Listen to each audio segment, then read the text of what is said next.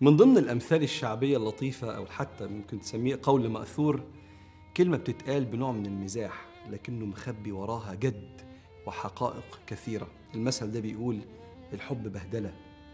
يشهد الواقع وقصص لا تعد ولا تحصى من قصص الحب الصادقة. إن اللي بيحب من قلبه بيفني حياته في سبيل حبيبه. بيسلم قلبه ومشاعره وكيانه كله لأنه شاري هذا الحبيب. بيسامح رغم إنه مظلوم ويصالح وهو مش غلطان. ويجتهد يطلع من حزنه ومشاكله عشان ما يشيلش حبيبه همه ينفق من ماله وجهده ووقته استثمارا في هذه العلاقة. كل ما كان الحبيب بقى ده حنين وفي قلبه رحمة كانت البهدلة دي على القلب زي العسل. وكل ما كان الحبيب عنده جفة وقاسي بيبقى الحب ده بهدلة وعذاب. وأكتر حد الحب بالنسبة له بهدلة هو الأم. قرأت دراسة إن 75% من العنف اللي في البيت الموجه من الآباء والبنات لأهاليهم موجه للأم. سواء عنف لفظي خناق بصوت عالي أو ألفاظ جارحة. أو عنف بدني رزع أبواب وزق ومد إيد. 75% من الأذية دي موجه تجاه الأمهات. والسر سرين استضعاف وضمان. في استضعاف. أنا عارف آخر أمي هتعمل إيه؟ شوية زعيق من غلبها يتطور لصريخ وبعدين تعيط وده عنف أنا أعرف أتغلب عليه. بصوتي الأعلى ونظراتي القاسية وكلماتي الجارحة أنا عارف.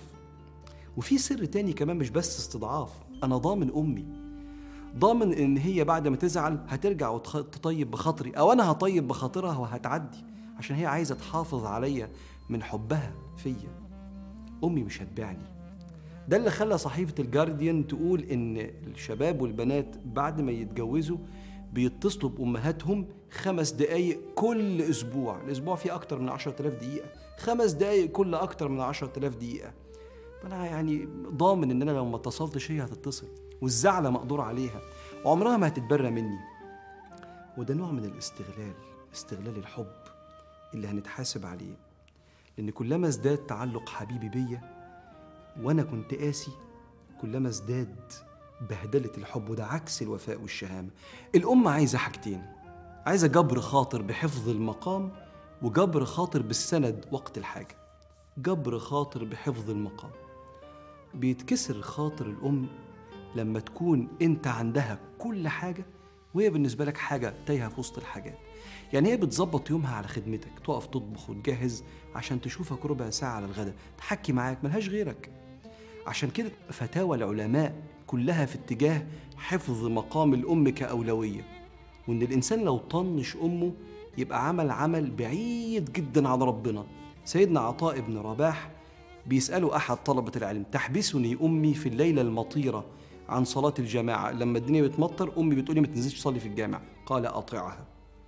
والحسن البصري كان عنده مجلس لقراءة العلم بعد العشاء. وأم أحد التلاميذ مستنياه على العشاء بعد صلاة العشاء.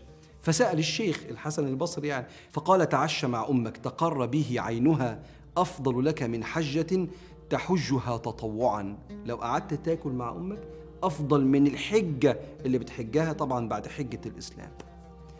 فالزهق وقلة الكلام والانشغال بالموبايلات وإحنا قاعدين مع أمهاتنا والرد على القد وعقابها بالقمص لما تزعل انت منها لما هي ترفض حاجة معينة ده عين العقوق. إن أنا عاقب أمي بإن أنا أتقمص منها وأخاصمها ده عين العقوق. أنت مش عارف ده صعب قد إيه على قلبها. فعلا الحب بهدلة. رقم اتنين جبر خاطر الأم. بعد جبر خاطرها بحفظ مقامها ووضعها في الأولوية الأولى جبر خاطرها بالسند عند الحاجة. اسندها لما تحتاج لك.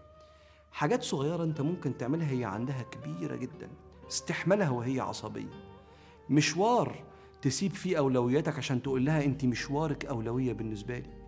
ابن عمر صاحب النبي صلى الله عليه وسلم المقرب منه واحد يقول له أنا أمي عايشة وأنا عايش معاها يقول له والله لو ألنت لها الكلام وأطعمتها الطعام لتدخلن الجنة ما اجتنبت الكبائر. أمك دي هي أبواب الجنة كلها بالنسبة لك.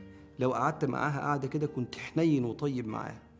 هم كانوا فاهمين إن أمك دي دينك وجنتك وعبادتك أجبر خاطرها. وبلاش حب أمك ليك يبقى بالنسبة لها بهدلة.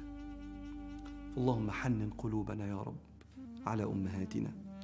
وارزقنا معهن الكلام اللين. واجبر بخواطرهن بنا. وجعلنا لهن في الدنيا من أسباب النعيم.